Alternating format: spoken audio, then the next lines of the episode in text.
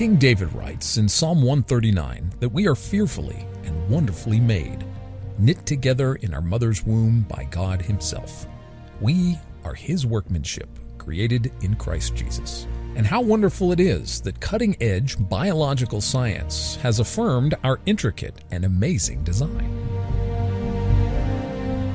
Not only in our bodies, but throughout the entire spectrum of living organisms, incredibly complex schematics and designs have been revealed at the smallest level.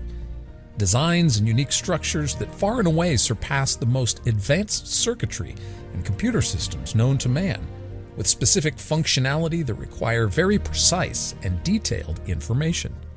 Our special guest on part two of this combined episode of Apologetics Profile and Good Heavens is Dr. Stephen C. Meyer of Discovery Institute in Seattle, Washington.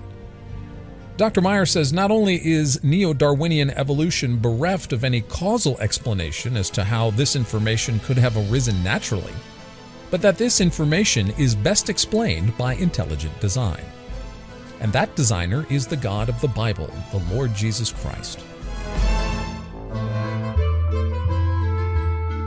Our adventure begins in the early 1950s at the Cavendish Laboratory at Cambridge University, where pioneering scientists have been making groundbreaking discoveries about the physical world since 1874. The Cavendish Laboratory, an outpost, but in the heart of the university to which it belongs. Here, Rutherford first split the atom. But that was yesterday, and Cambridge is always busy with today's questions, using the victories of yesterday as a springboard. Cathode ray tubes within medieval walls. But there's no contradiction here. Today, just as when those walls were new, they contain some of the foremost minds of the age. The habit of a monk or the shirt sleeves of a scientist down the centuries, they have followed the same star. They all wanted to know why, why, why.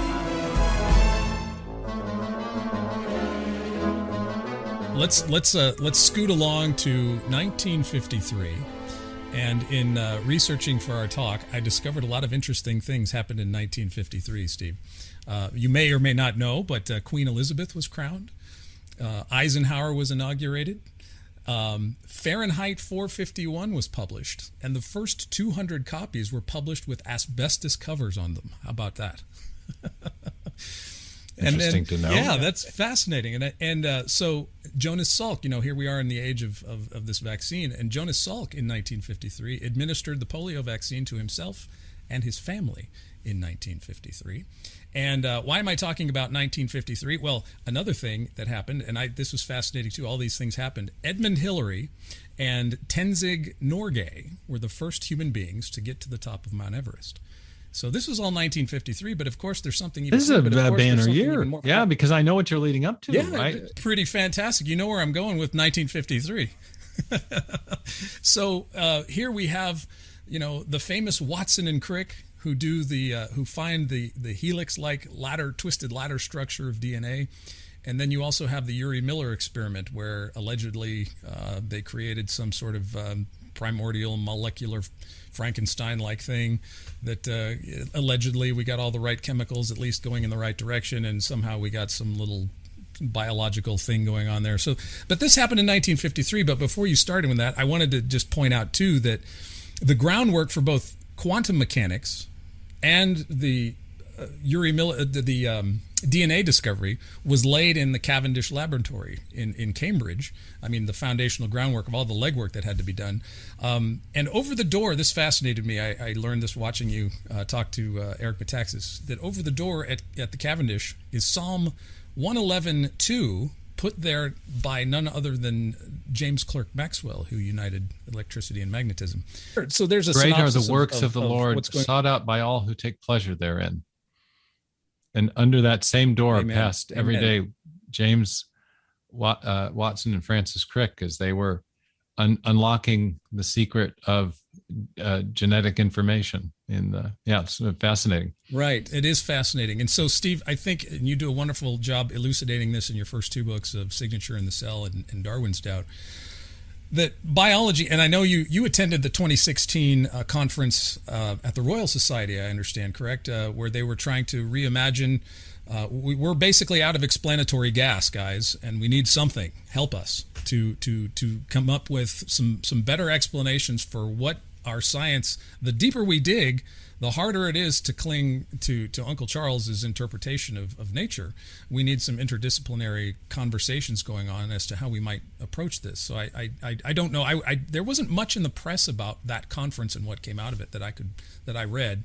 But um, but anyway, the the the current crises, I guess, for lack of a better word, in, in biology is this idea of explicit, direct information at the cellular level uh, that that cannot be explained by materialistic naturalistic causality. So let's begin with that. In 1953, yeah. Watson and right. Crick elucidate the structure of the DNA molecule. People had known a bit about DNA before; they were getting suspicious that it had something to do with the transmission of hereditary information, and uh, the search mm-hmm. was on and it's a, I tell the story of the of the search and the, the competition between the research groups. It's really a fascinating tale in uh, in uh, running up yes, to the yes, publication yes. on April 25th, 1953, of a short 900 word essay in Nature.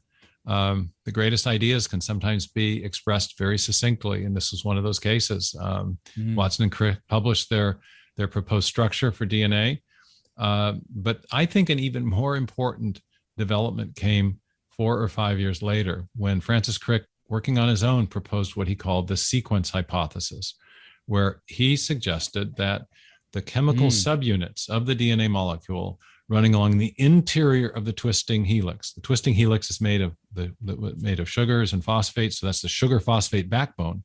But on the inside of the molecule are what are known as the bases, mm-hmm.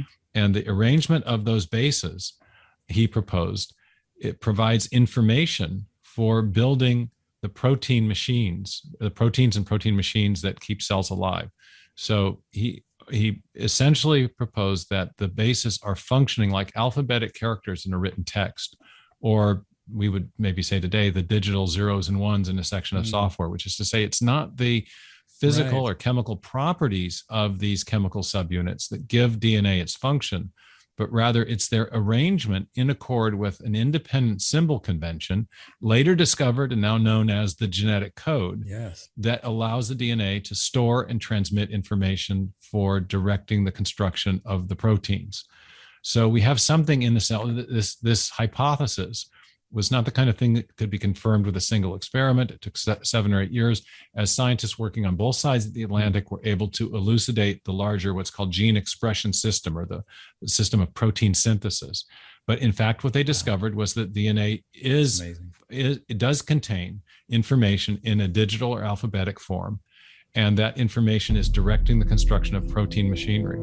So that would be something like our contemporary CAD CAM technology, where called uh, computer assisted design and engineering, where an engineer might sit at a console, write code, a console, write code. The code will go down a wire, be translated into a machine language that can be read at a, a, a manufacturing apparatus and then used to construct an airplane wing or a section of an automobile or a garage door or whatever it is. Wow. So it, information directing the construction of mechanical parts. That's what's going on inside the cell. It's a complex information storage transmission and processing system in even the simplest living cell and that's what has to be explained if you want to explain the origin of life wow. because you, you you can't get life going without that information mm. that digital mm. code and of course in my right. my book right. signature in the cell i unpack this as an argument for intelligent design along the following lines i note that uh, even Richard Dawkins has acknowledged that DNA contains machine code. Richard, uh, Bill Gates says it's like a the DNA is like a software program, but much more complex than any we've ever created. We know from experience, our uniform and repeated experience, that it takes a programmer to build a program. Indeed, it takes a mind to generate information in any form that we find it, especially a digital alphabetic form, whether we're talking about hieroglyphic inscriptions or paragraphs in books or the information that you and I are transmitting over a radio signal or some kind of signal going up off of a satellite or whatever. Information always issues from a mind, not an undirected yeah. process. So the discovery of information at the foundation of right. life right, right. provides a powerful indicator of a designing intelligence acting in the origin and history of life. But for for very very uh, right, uh, right. Uh, powerful scientific reasons, I show that those strictly materialistic or naturalistic explanations fail to account for the origin of information. Mm-hmm. Well, I know I'm a big C.S. Lewis fan. I did my master's thesis uh, with Michael Ward. I don't know if you know Michael. Um, he wrote uh, Planet Narnia. He's a, a, a C.S. Lewis scholar, but uh, he really turned me on to C.S. Lewis's imagination. Yeah, and uh, I, one of the things that fascinated me in reading Lewis's um, uh, science fiction trilogy in uh, Out of the Silent Planet, um, Lewis notes that there is this mythology that follows in the wake of science. And of course, Lewis's specialty was medieval literature and language. And I I couldn't help but notice the similarities between what I learned from Lewis about medieval alchemy, if you will, using the sun, this this quest for how to turn base metals into gold and and one of the ways in which the alchemists believe you did this was to sun your metals to to leave your metal out underneath the sun just for just the right amount of time and then maybe you'll get tin into some kind of uh, a valuable metal or gold or something but i i noticed that it was uh i think it was in the the in the, wow, the mystery of life's origin that yeah. was originally penned by uh, that that that uh, J.B.S. Haldane in 1928 proposes this idea of what we have come to more popularly understand as, as this biological soup idea. But Haldane uh, believed that if there was ultraviolet light penetrating the, the Earth's primordial atmosphere and engendering certain chemical reactions with molecules and things, that so here it is in, in the 20th century, we sound a lot like the, the Paracelsus and the medievals of the 13th, 14th, 15th centuries, where we're sunning our our molecules. This, you're right. It's and the, the same alchemy, fallacy that, that energy alone can configure mm-hmm. matter in a way that will um, produce a propitious outcome. Uh, the the, the shining uh, uh, light sunlight onto lead is not going to rearrange the atoms to produce gold out of lead. Right. Right. To do that, you you need to rearrange right, right. things, and the rearranging matter or configuring matter in specific ways is another way of thinking about or or, or talking about information. Um, the technical term in original life research mm-hmm. is the problem of configurational negative entropy. How do you rearrange things? How do you rearrange simple non-living chemicals so that they produce the complex information rich biopolymers that are ne- a necessary condition of producing life. And there are these models in origin of life studies called mm. self organizational models, where the idea is that either the bonding properties between the constituent parts of the, say, DNA will determine the arrangement of the of the uh, uh, individual constituent parts of the DNA, or that some sort of external source of information passing through a system will cause things to self organize.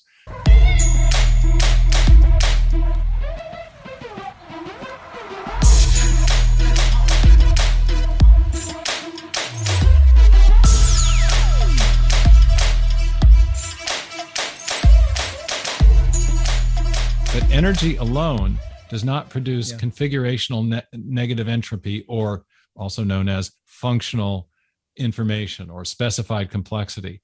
That's to configure things properly mm-hmm. in a mm-hmm. specific way to achieve a particular outcome or function requires information. And again, information is the province of mind. Energy and information are not right. the same thing. Energy right. typically blowing through a system will be right. uh, will, will cause a dissipation of information, will will increase entropy and mm-hmm. decrease uh, mm-hmm.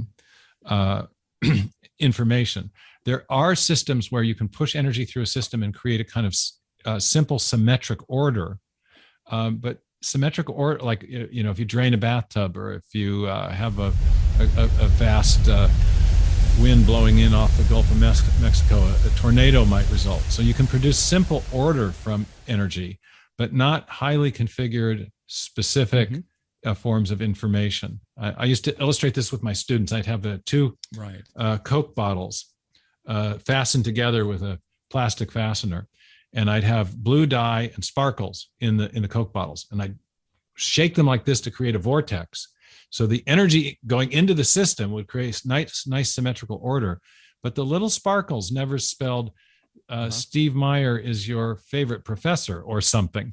Um, the, the, the, so energy Fantastic. can produce it can produce simple order, but it doesn't produce specified complexity or information.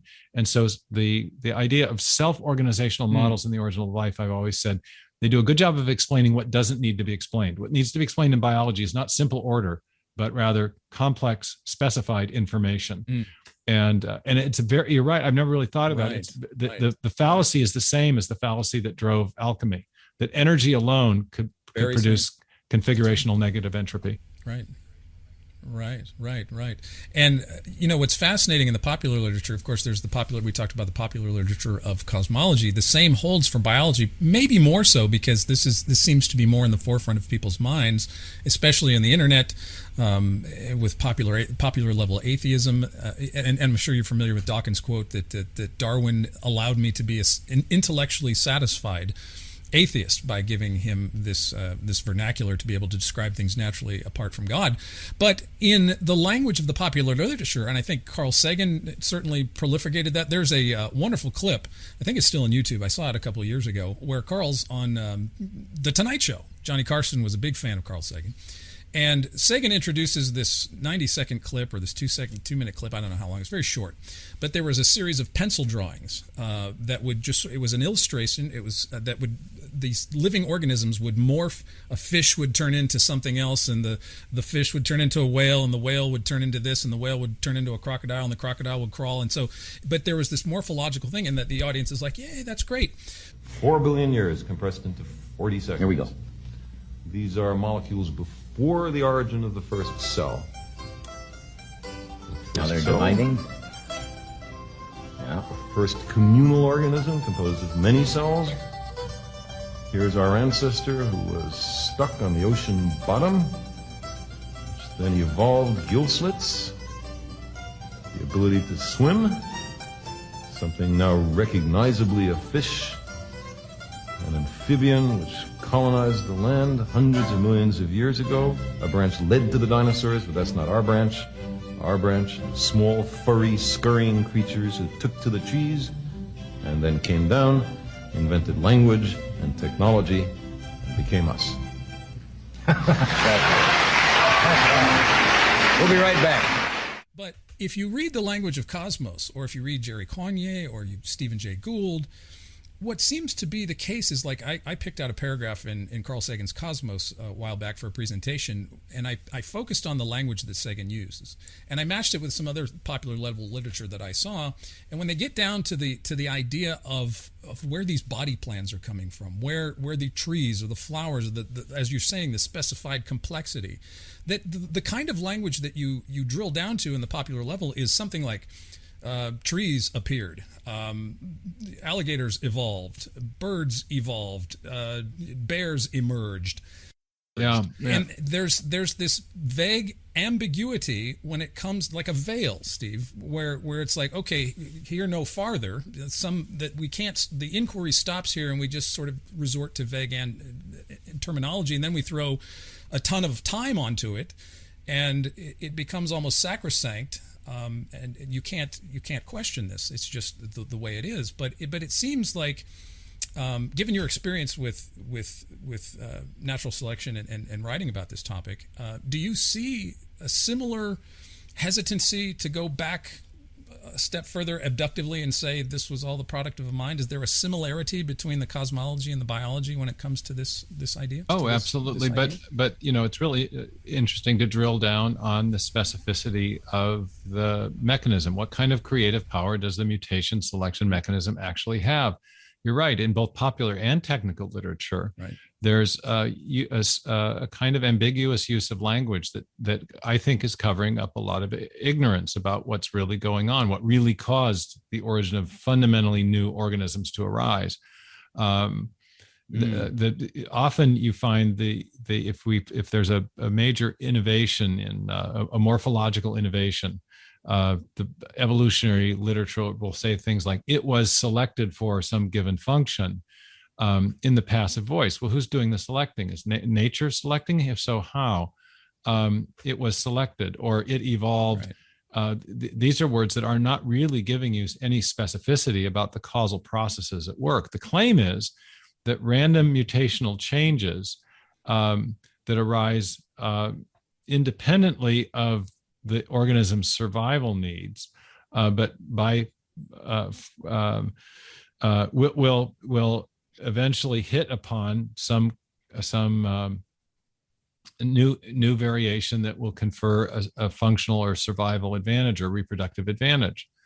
Problem is that mutations in our experience when we're when we're dealing with once we realize that DNA contain digital information, that in our experience uh, of computer code, analogous systems, we know that digital that changes in uh, specifically arranged digital or alphabetic characters tends to after very few changes tends to degrade meaning and, and function.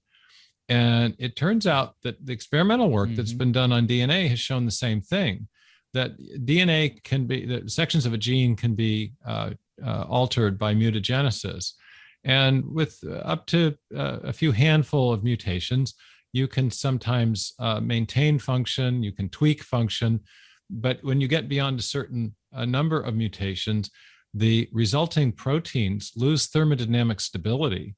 And there's a, a, a scientist in Israel named Daniel Tawfik, uh, who, alas, has just passed away, and uh, condolences to his family and colleagues, a wonderful scientist.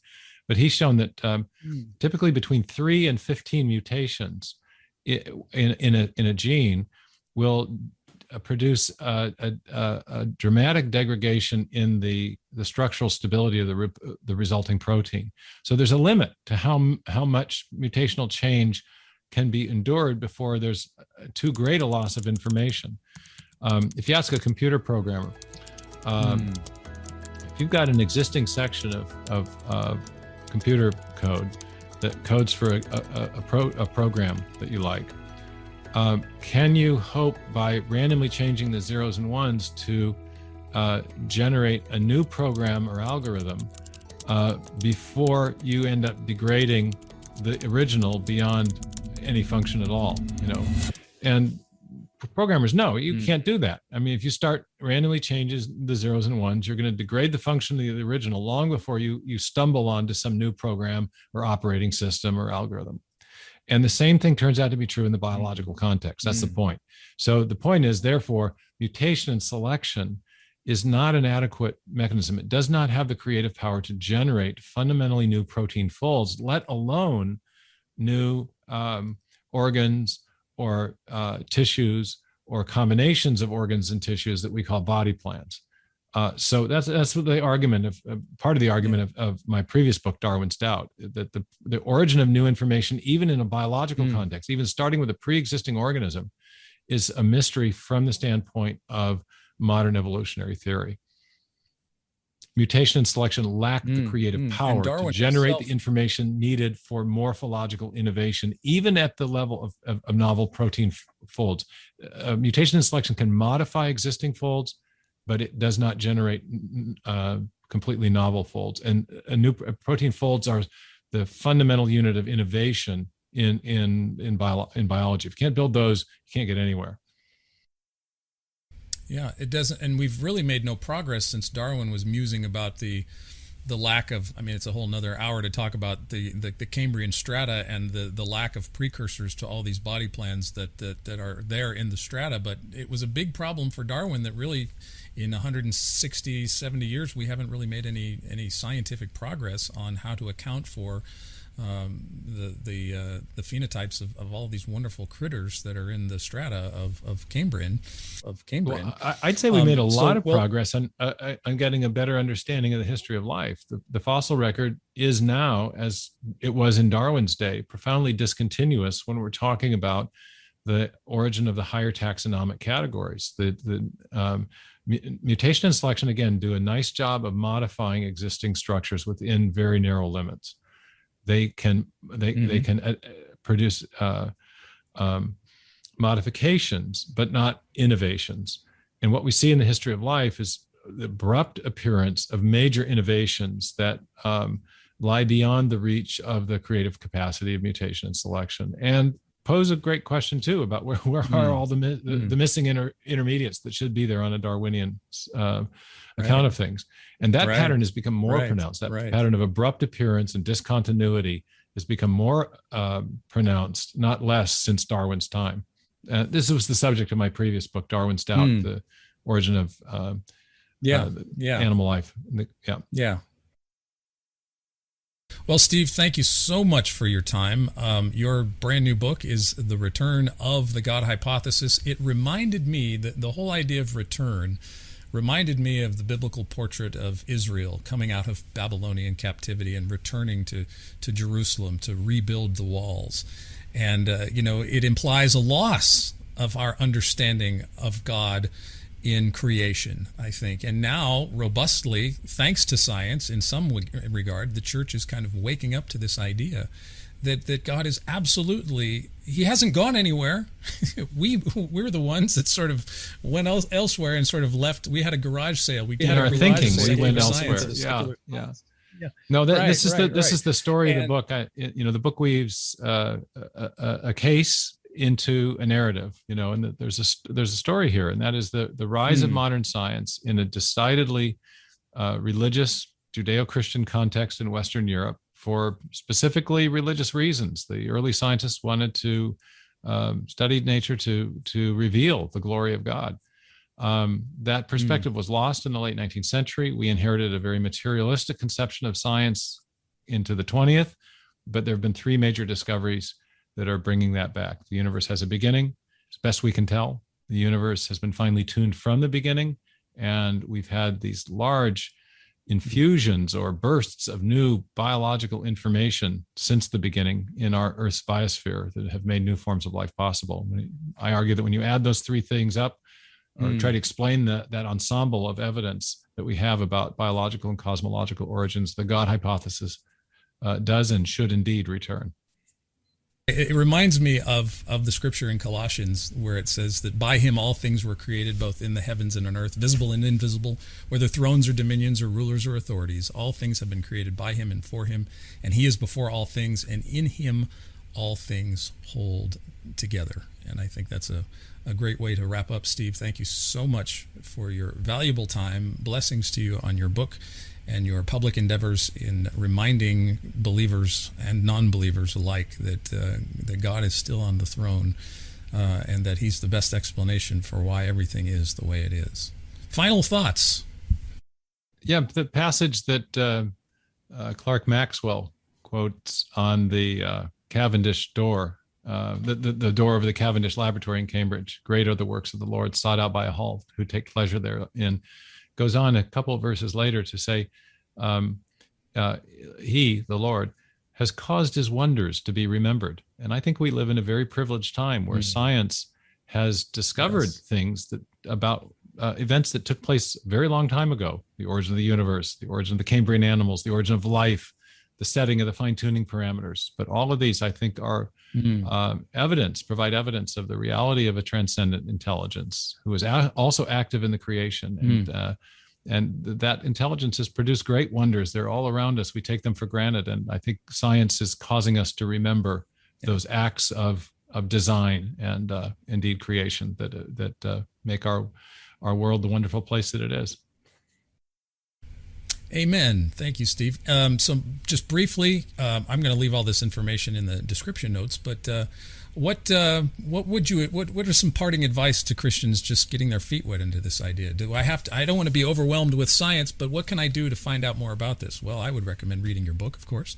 But what you the Discovery Institute has a wealth of resources that are available to people. Correct? I have a new website that goes with the book called Return of the God Hypothesis. And from there, you can navigate to the websites of previous books, to a YouTube channel where I've done debates and public lectures. There's a, on the website, there's a nice uh, uh, interview with Eric Metaxas about the book that we did in a public conference yes. and, and yeah. a long, uh, well, in a, in a, in a, an hour long lecture that summarizes the thesis of the book. So there's, there's some uh, good entry level stuff. I also have done a, series with Coldwater Media called uh, part of their True You series, a 10 part lecture series for high school and college students mm-hmm. called Does God Exist? which is uh, summarizing the case in the book at a at a, a level that's very student friendly. That's on Amazon, I think. Uh, uh, uh it's Fantastic. called "Does Does God Exist with True You?" So there's a lot of resources, and um, Discovery Institute has many, many great scientists and scholars. I'm just a one of one of many here. So uh, there's a lot, lot. If you want to get an introduction to all this, uh, climb on one of the websites and start to navigate from one to the other. And it's a it's a it's a fascinating topic. So we welcome people's interest.